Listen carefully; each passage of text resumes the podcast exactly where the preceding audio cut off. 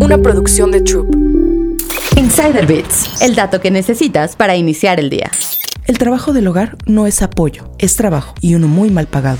Consiste en aquellas tareas realizadas en un hogar y para él. Este trabajo incluye tareas domésticas, el cuidado de niños y otros cuidados personales. Esta ocupación es considerada uno de los empleos de peor calidad por cuatro motivos. 1. Extensas jornadas de trabajo. 2. Bajos salarios. 3. Escasa cobertura de seguridad social. 4. Alto nivel de incumplimiento de las normas laborales. De acuerdo con la Encuesta Nacional de Ocupación y Empleo, en México 2.5 millones de personas se dedican al trabajo doméstico remunerado. 96.7% de ellas lo hace de manera informal y 73.8% no tiene ningún derecho laboral. Además, la encuesta muestra que el trabajo del hogar es una ocupación tradicionalmente femenina. 2.2 millones de mujeres ocupan 87% de estos puestos de trabajo.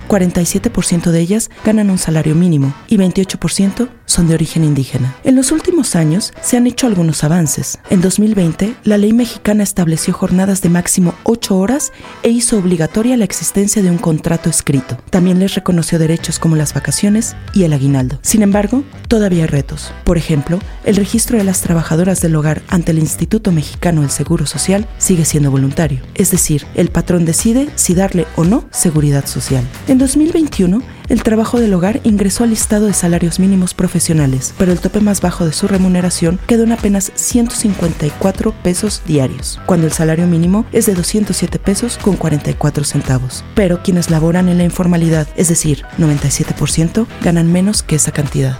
Insider Bits, el dato que necesitas para iniciar el día. Una producción de Troop.